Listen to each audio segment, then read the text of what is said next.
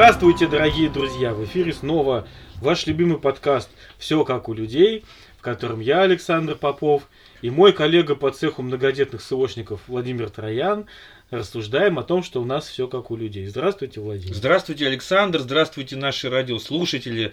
Всех обнимаем, всем большой привет! А мы, собственно, с Александром, да, мы старожилы.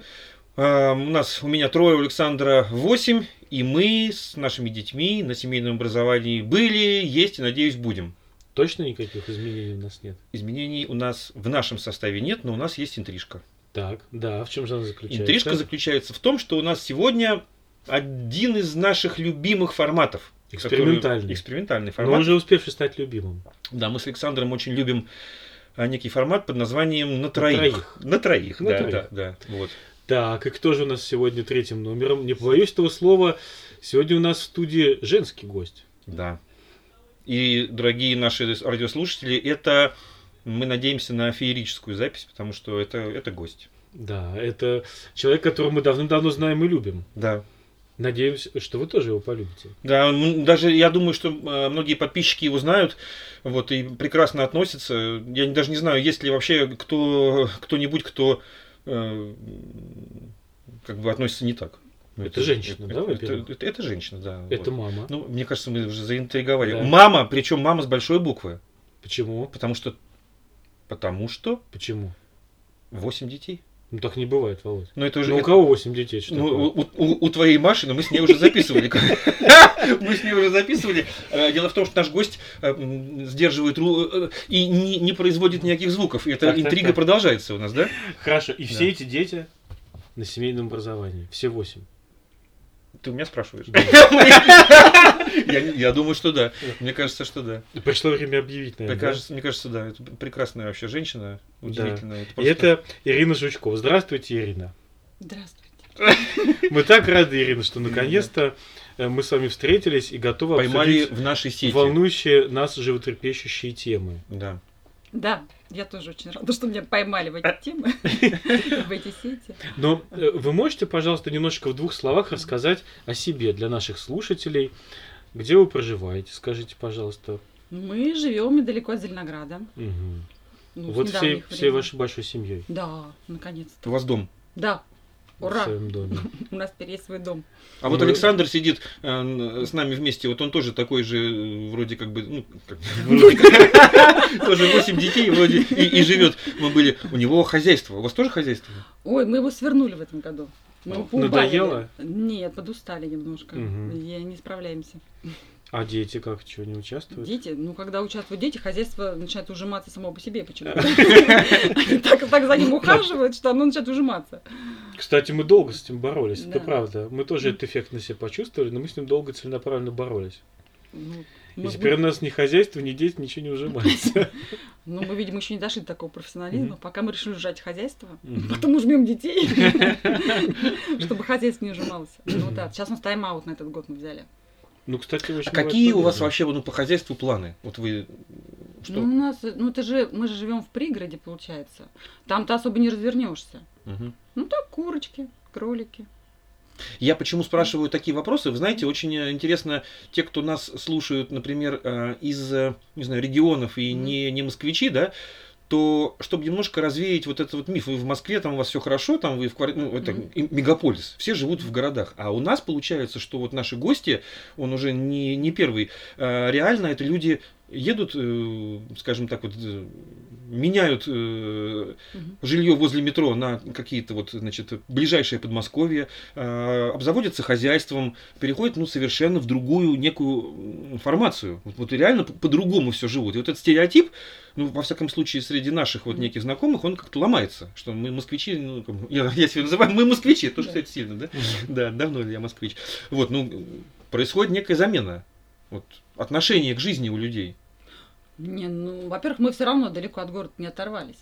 То есть мы когда искали место, где поселиться, все равно мы искали так, чтобы это было коммуникации поближе к городу. Чтобы с транспортным удобством, да? С транспортным удобством, отлично сказано. Вот, потому что, ну, все-таки, чтобы дети были независимы, чтобы не превращаться в таксистов. Вот, поэтому сказать, чтобы вообще мы вывалились из города, так тоже не скажешь. Например, Александр, он вообще это...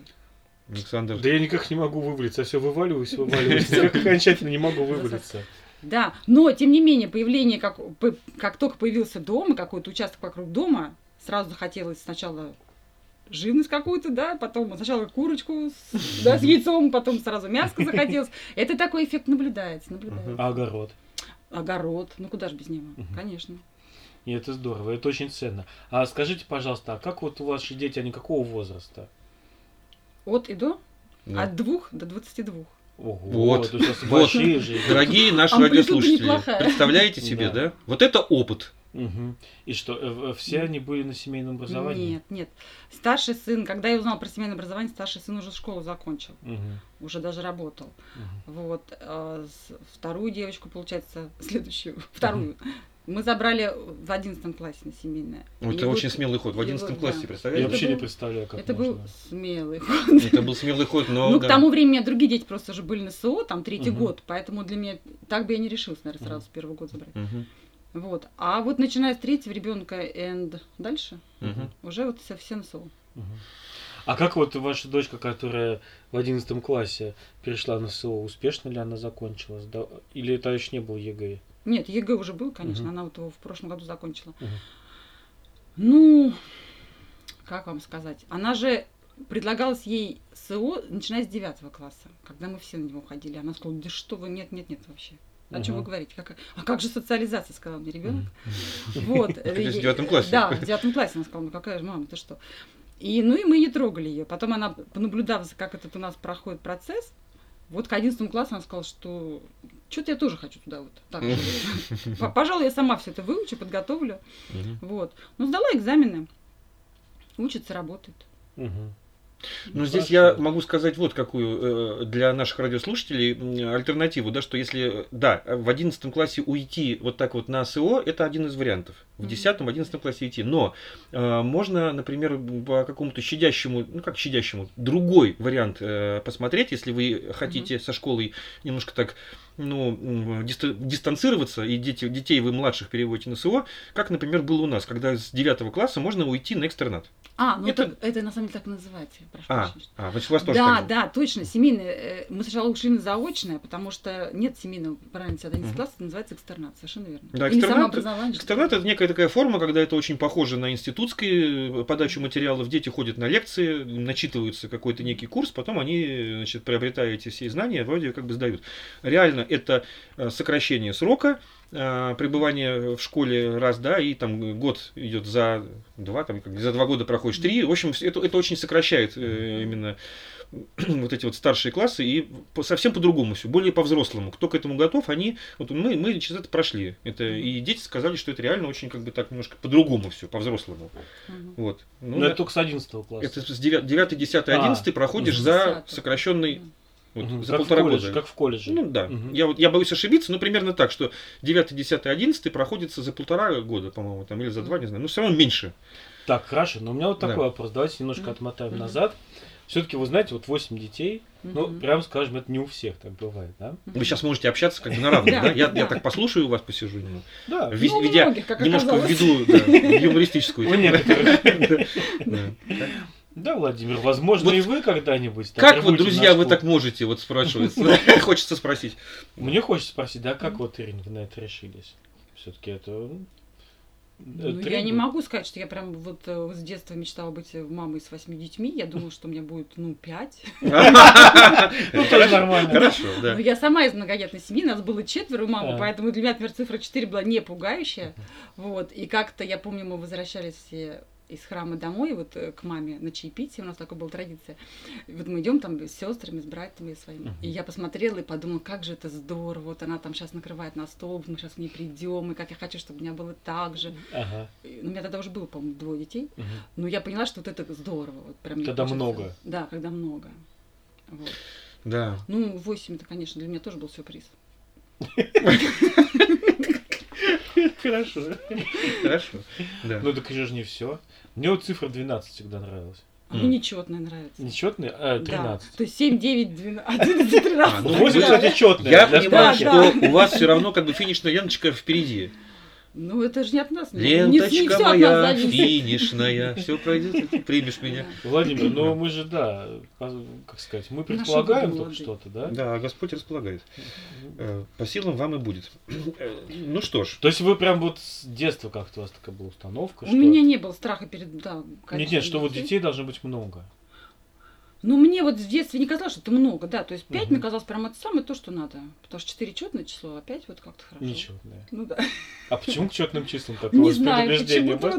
Не знаю, вот, ну вот люблю нечетные. Обычно во всякие жюри, комитеты не выбирают четное количество заседателей, чтобы они не могли поровну поделиться между собой.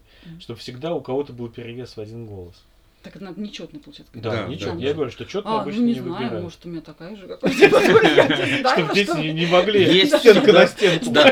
И есть всегда некий такой соблазн большую половину сманить на свою сторону. Ну, большую половину, да? Я не могу сказать, я так глубоко не копалась. Ну, возможно, это подсознательно. Ну, ладно, хорошо. Понимаю вас. А почему все-таки вот решили, задумались о семейной форме образования? Я про нее просто услышала. Мне сестренка моя младшая скинула видео, где рассказывалось про семейное образование. И я вот, посмотрев его, поняла, что все, в школу дети мои больше не пойдут. А я почему? Ну, наверное, знаете почему? Вот перед этим уже вырос старший ребенок. Он так быстро вырос. То есть это, казалось бы, так долго. Вот он растет, а бах, он вырос. И я вдруг поняла, что он вырос, он уже шел из дома, он приезжает только в гости. И уже на коленочке не посадишь. Это время, вот это когда он был маленький, оно так быстро пролетело. И я вдруг поняла, что оно вот все проходит где-то вне дома. Вырос без тебя. Да, и я вот это так ощутила, я так, по-моему, переживала. Мне прям даже было так грустно как-то вот год-два, когда он вырос. И я поняла, что вот это вот шанс детей вот быть, ну, с ними все это время. Ага. Я так обрадовалась вообще этой мысли, хотя испугалась, конечно. Ну, я-то очень понимаю. А вот как становление этого процесса? Как-то вы в него легко вошли или наоборот? Да я в него впрыгнула. Как уходящий поезд. Да, по-другому не скажешь. То есть я узнала про эту форму образования, что вот так вот можно сделать прям буквально в августе. Вот, и мне надо было срочно, почему-то я решила, что мне срочно до сентября нужно все эти вопросы порешать. Так, и как? Больше всего меня пугало, что мне надо ходить вот в эти администрации и придумать им какой-то повод вообще, какую-то причину вескую, почему я это делаю. Потому что мне казалось, если я скажу им, я хочу быть с детьми, они скажут, ну, мамаша, ну да, что за бред новый? Что вы там, да, пьете. Вот, поэтому надо было что-то придумать. Ну, я реально сидела, для меня это было сложно, я брала с собой везде мужа, я сказала, что без тебя не пойду. Потому вот, что, кстати, классно, что муж помогает. Как я заметила, почему-то вот в школе администрации с уважением относятся к мужчинам. Да, я тоже это заметила. Я помню, когда ходил, она как-то теряет волю при мужчин, школьная администрация. Они по-другому разговаривают. Он даже ни слова не сказал, он просто присутствовал. И вообще да, я тоже обычно ходил, когда с Машей, я просто сидел молча. Иногда спал просто.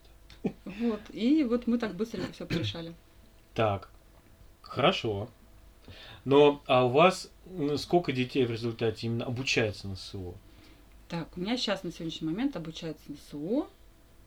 Ну, считается те, которые еще официально в первый класс не пошли, но уже проходят программу первого класса. А, то есть прям так вот, да? С опережением графика. Это как считать? Как вам посчитать? Да, они же вот начали. Нет, ну если они учатся фактически, конечно, я бы считал. Все равно занимаетесь с ними. У меня, кстати, например, дети, которые до возраста первого класса, мы целенаправленно их... То есть если они сами хотят чему-то учиться, например, буквы выучить или научиться читать, мы с ними как-то немножко этим занимаемся. А если они не проявляют интерес, то мы до 7 лет вообще их особо и не трогаем. Ну, я как бы предлагаю такой вариант. То есть вот мы занимаемся со старшим. Понятно, что младшим тоже хочется. В какой-то момент у них вот это появляется, да, когда хочется в школу, хочется тоже чего-то там научиться. И я начинаю предлагать. То есть давай букварь откроем, попробуем. Если вот я чувствую, что тяжело, да, ну не идет, устает, мы можем это дело отложить. А если прям с удовольствием, у меня таких уже двое вот. Младшие, да, которые с удовольствием, прям вот они, у меня и Гриша форсирует, да, события, вот и Ксенечка мне уже форсирует, получается, события. То есть сколько всего получается? Получается, так, Ксения, Гриша, Кира, Оля, ну вот 4. 4. Нормально. А тот момент, когда именно вот сколько там, год назад или там сколько, да, так вот решила, что переходим, сколько детей? Троих сразу, да? Я почему, собственно, спрашиваю, да, вот есть такой действительно вопрос у некоторых людей, которые пытаются, у родителей, которые пытаются вдруг перейти на семейное образование, то вопрос возникает следующий. Первое. Ну хорошо, вы забираете ребенка. Да, мы забираем ребенка, особенно до начала школы, первый класс, общаешься с ними, все прекрасно понимают, что программа не настолько сложна, что ее не осилить родителям обычным. Это вопрос, как же вы без педагога. Начальная школа. Да, начальная школа, она простая, реальная. Если, опять же, многие школы вообще не принимают детей, которые не умеют читать. Уже планку задрали настолько, тогда непонятно, чем они там занимаются вообще, относительно того, как в школу ходили мы в свое время. Так вот, пришли в школу в первый класс. И мама с папой забирают его из школы и начинают с ним заниматься дома. Понятно, это программа начальной школы. Но если вдруг семья забирает детей из школы, а дети разного возраста, и кто-то в первый, а кто-то в пятый, а кто-то в седьмой, то тут-то накладывается та самая интересная тема, что а что вы, как родители, как мама, там кто с вами занимается, или папа, знает все? То есть знает и программу первого класса, и пятого, и седьмого, и вы можете на любой разряд, там, на любой класс все с ними заниматься и преподавать. Вот как вы к этому вот были готовы?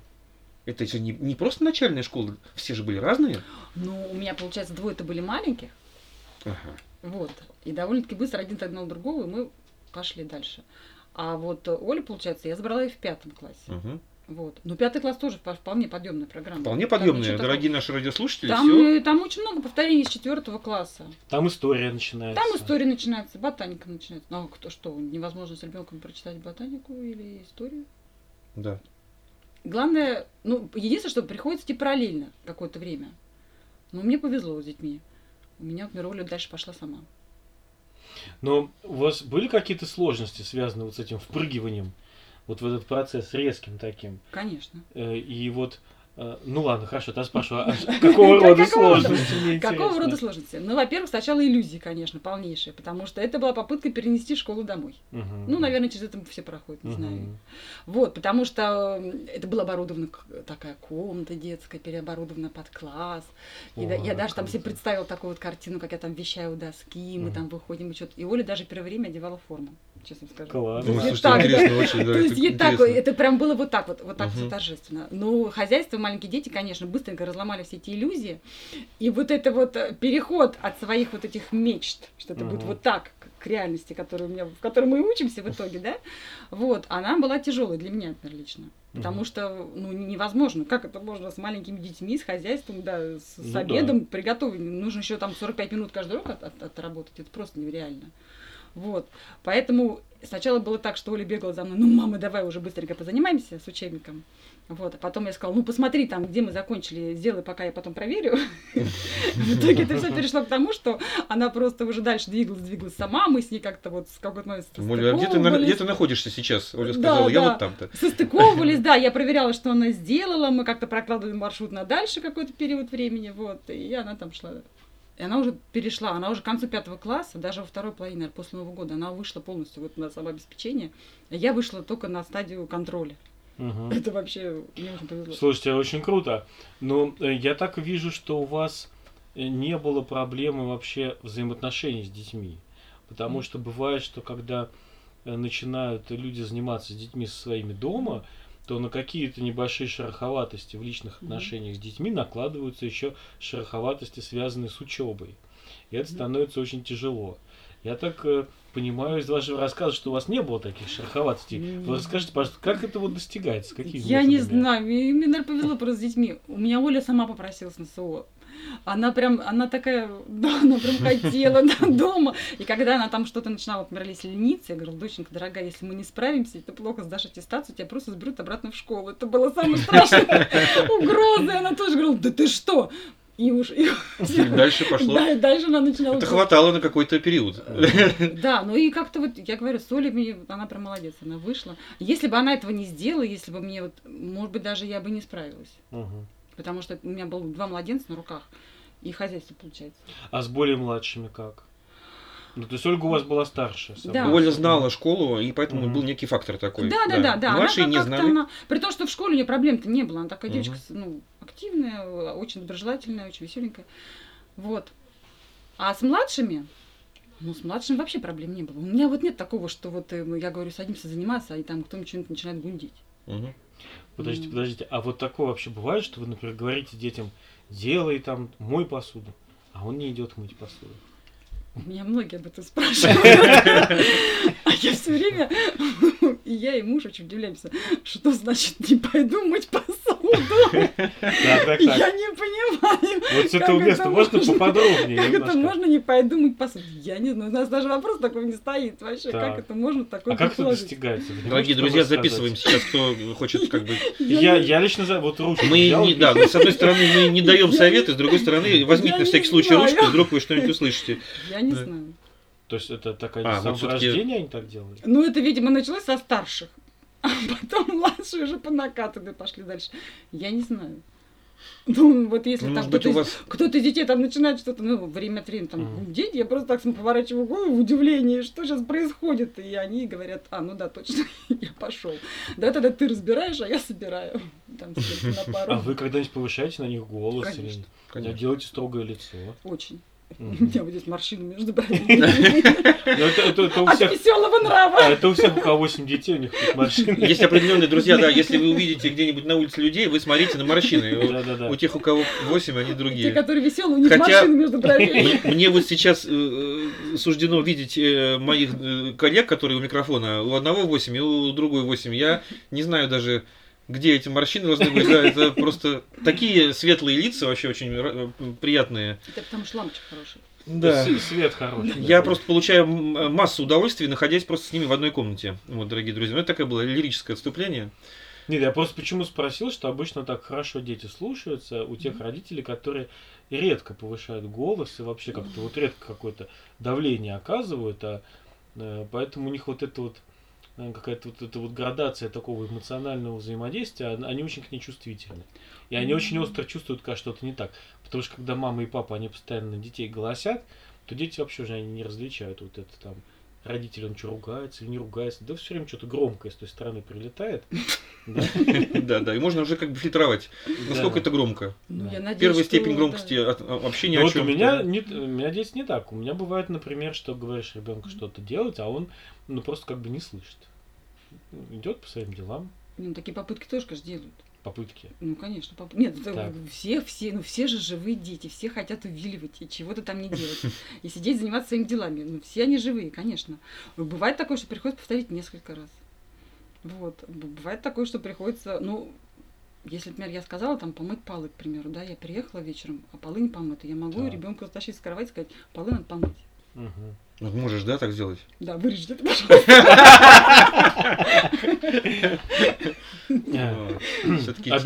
Обязательно. Тирания. Я только что, друзья, так говорил, такие прекрасные лица. Какие тираны, оказывается, да. Ну ладно, хорошо. Сейчас мы еще много узнаем интересного. Я тоже так делал, например. Вот они. У меня просто муж своим ругал меня раньше, что я очень непоследовательна, что если уж я сказала, что должно быть сделано. Иначе нечего просить. Ну, я, кстати, согласен. Хорошие. И приходится, да, это, наверное, правильно. Да. Ну, так как, да. Так, ну, хорошо. Интересно, надо, Ирина, вам мастер-классы проводить? Нет, ни в коем случае. Ну, вы можете хотя бы для узкого круга ограниченных людей провести мастер-класс? У вас кровать, но так полы помыть? Не, у меня еще есть кто это занимается. Даже у кого этот вопрос стоит, и можно какой-то сделать клуб, как бы, скажем, знаете, как это, кому за, да, ну, если вот такое собираются люди, кому там за какой-то... А здесь можно... У кого больше, там, ну, у кого больше 3, больше 4, какой-то такой, как вот с ними управляться. Нет, а я думаю, что это, видимо, эти задачи, они как-то решаются на еще раннем, на маленьком числе детей. Да, наверное. 3-4, а на остальных уже как-то по инерции, правильно? Ну да, но это не значит, что у нас все идеально-то, вы так иллюзии-то не строите. Мы вообще...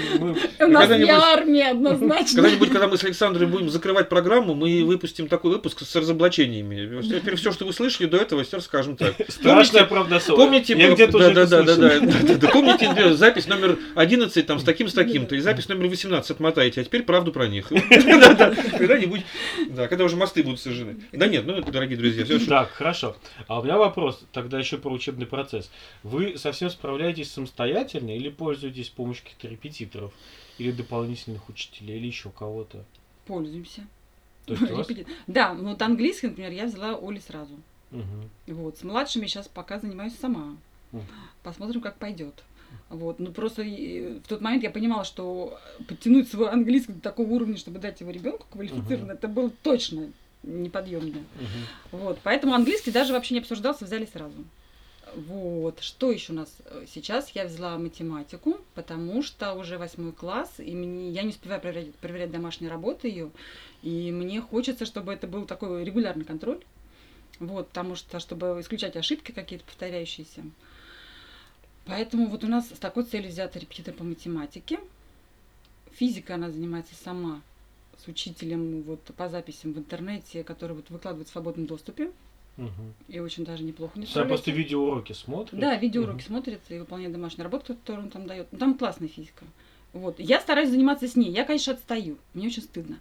Но я стараюсь заниматься параллельно, потому что мне нужно быстренько восстанавливать свои знания, это, чтобы с младшими... Это интересная тема, я вклинюсь, да, что когда переходишь с детьми, с каким-то количеством детей на семейное образование, то ты начинаешь реально точно так же включаться в процесс, да, и ты начинаешь, ну мы-то в школе уже это все проходили, но вы, дорогие друзья, не знаю, кто нас слышит и кто уже на семейном образовании, а кто только об этом думает, вы понимаете, в этом есть какой-то, не знаю, вот Ира, подтвердишь, нет, в этом есть какой-то кайф, вот в каком плане, ты начинаешь по-другому подходить к этим знаниям, которые ты читаешь вместе с ребенком, да?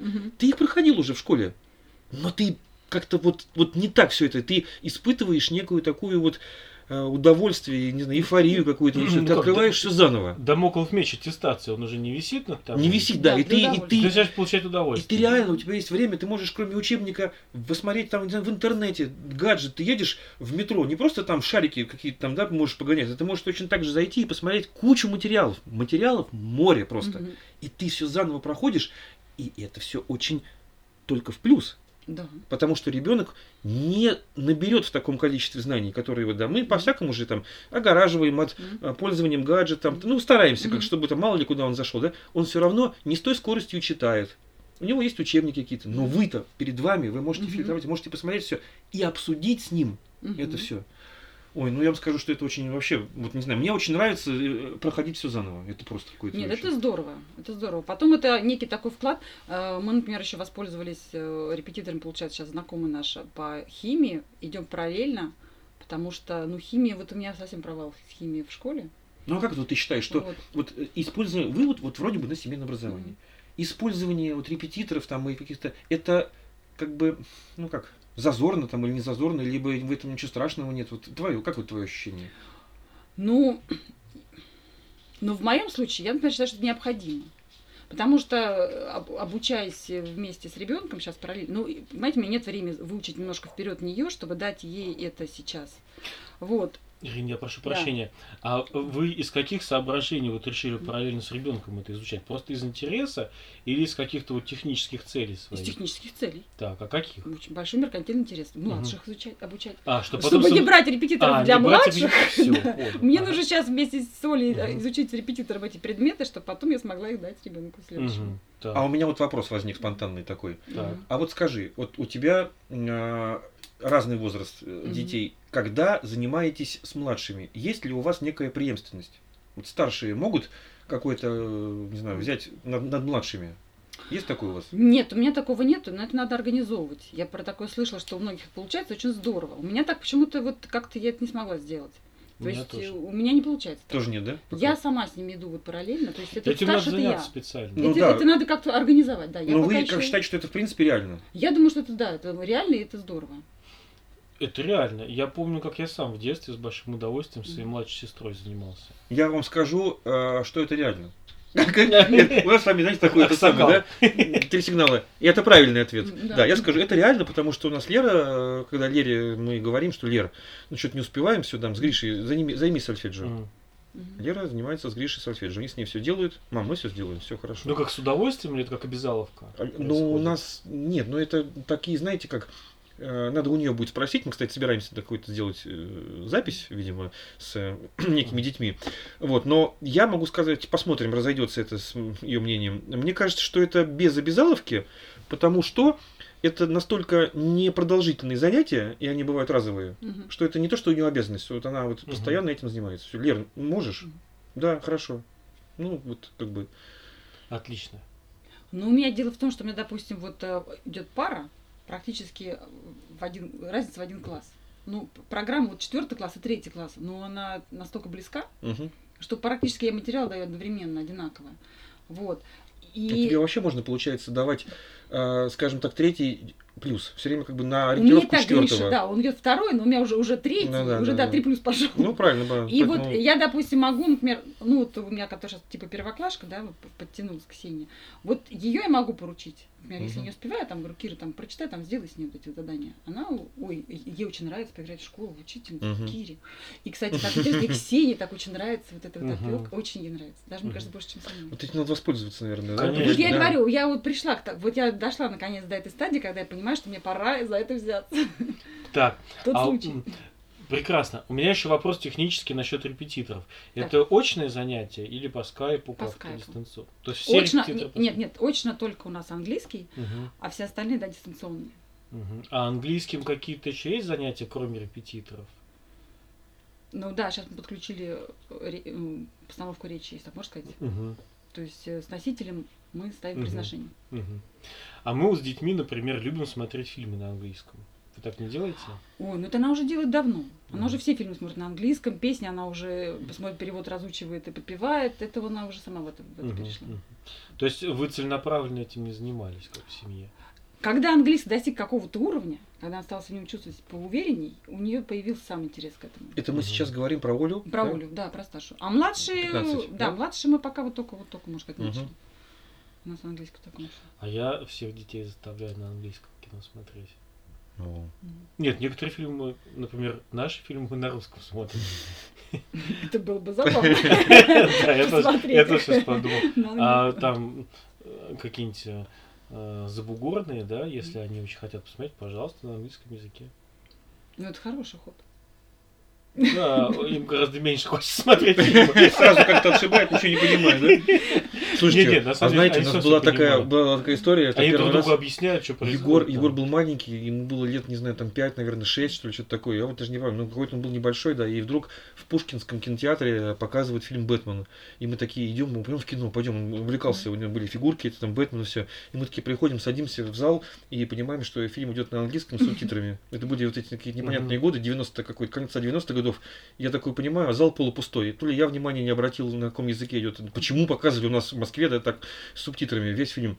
И я такой сижу, мы купили попкорн, и как он сидел, так, открыв рот, значит, на экран смотрел, я понимаю, что на часа два у меня есть чем заняться, да, я сползаю по креслу, чтобы у меня голова была на уровне головы его, и весь фильм я читал эти субтитры ему. Вот это. Ну, это было, да, как на видеокассетах, да. Эй, послушай, это иди сюда.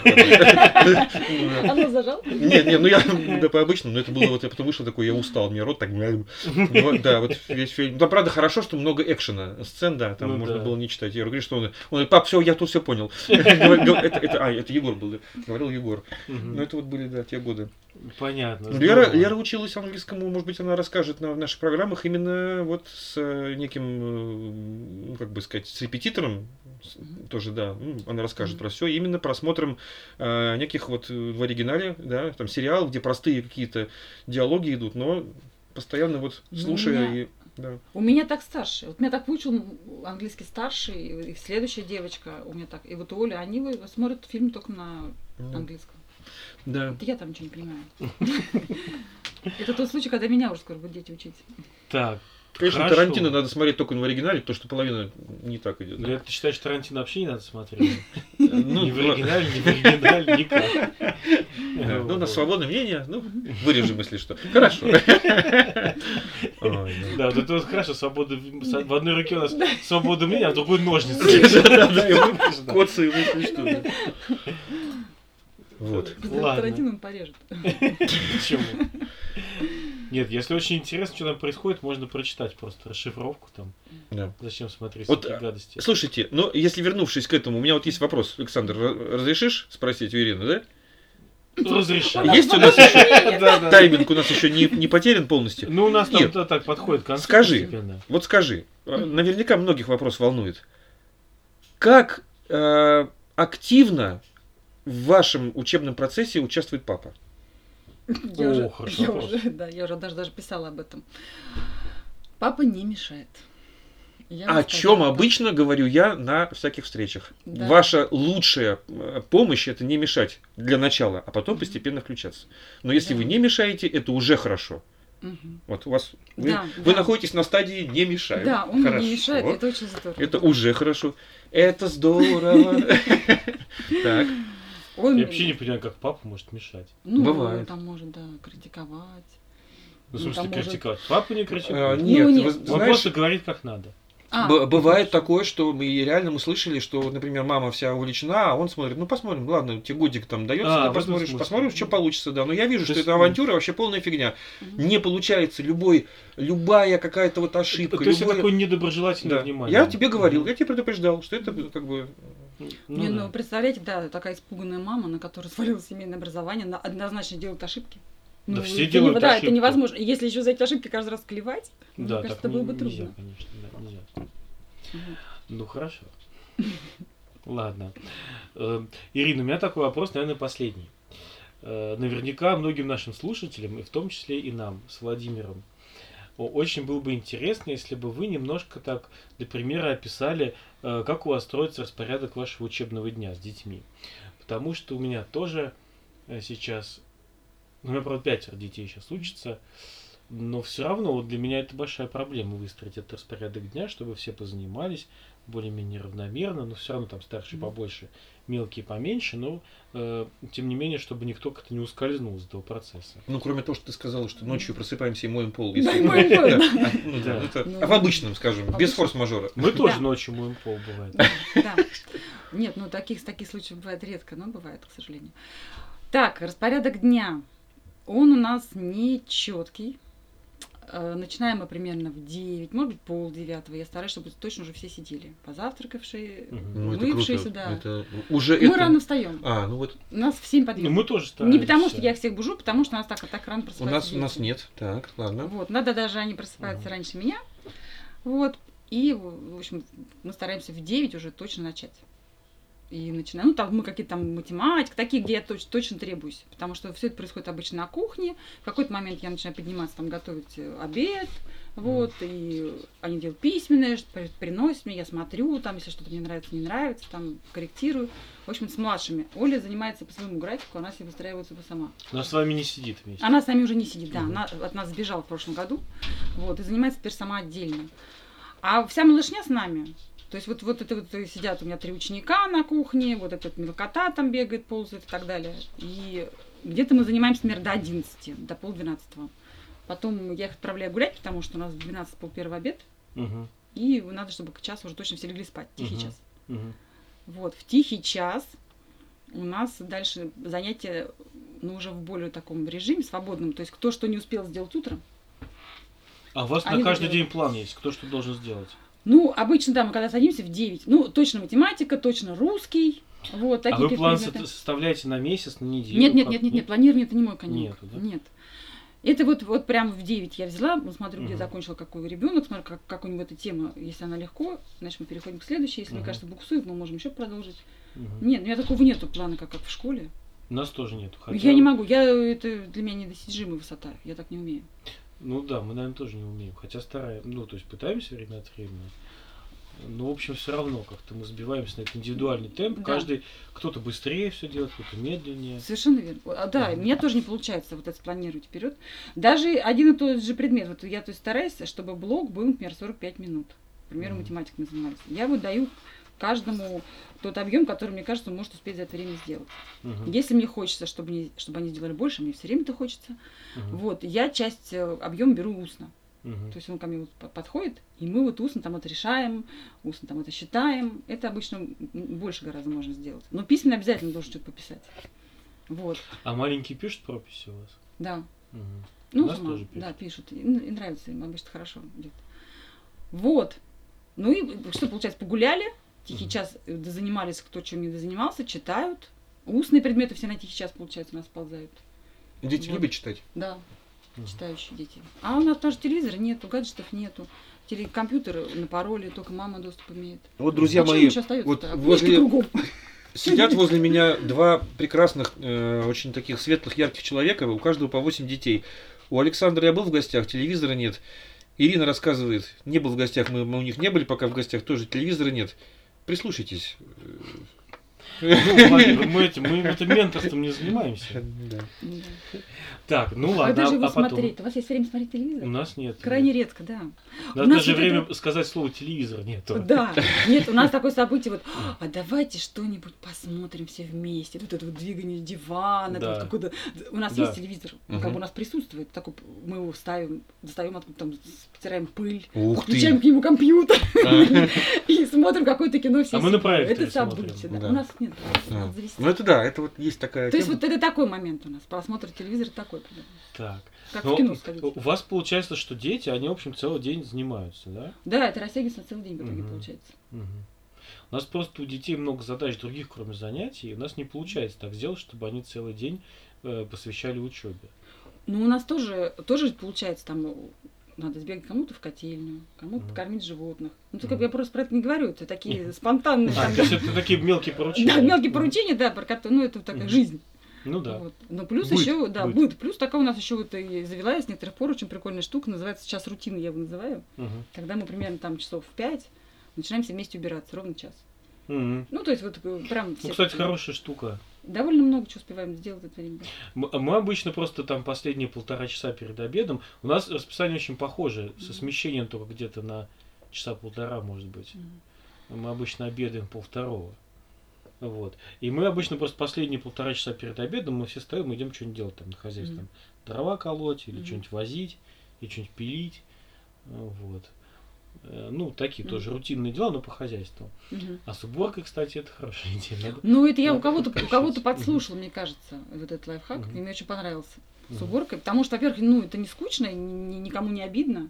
И они так вот бегают, там, например, Гриша, там, почисть лестницу. Там, Кира, там, разбери посудомоечную машину. Там, Ксения, например, вытри там пыль в спальне. И вот, мам, я сделала, что мне дальше делать? Да, ну, там, иди там полить цветы. Ну, кому по возрасту, кто что может. Там, там кто-то белье в это время разбирает, закончил, молодец, классно, теперь иди в шкафу, все это разбери. Да? Ну, то есть, вот, и как-то так, кто-то там что-то погладил, какие-то полотенца. И ровно час, за час, вот сколько успели, столько успели. Хорошая мысль. Хорошо, когда все это интересно. Да. Когда это все время в одно и то же время, то это не раздражает. Ну и главное не пропускать, потому что бывают такие дни накладываются, как у всех нормальных людей, да, уехали, приехали, к нам были гости, там еще что-то. И затухло все это дело. И это, да, это может быть день-два проскочили, и вот тогда, конечно, накопилось. Накопилось. Вот эта вот ужасная штука, она так быстро накапливается. Это точно. Вообще. Ну хорошо. Ирина, Владимир, у нас по традиции в конце нашей передачи, нашего формата экспериментального на троих, мы что-то такое просим сказать воодушевляющее нашим слушателям, не в формате совета, а в формате, может быть, какого-то пожелания или просто интересной информации к размышлению для тех людей, которые, может быть, задумываются о семейном образовании, а может и не задумываются, ну просто вообще что-то какое-то хотят вот об этом что-то подумать. Ну скажи что-нибудь просто хорошее. Я? Владимир, мы с вами каждый раз говорим. Мы говорим, да, Ирину направить на...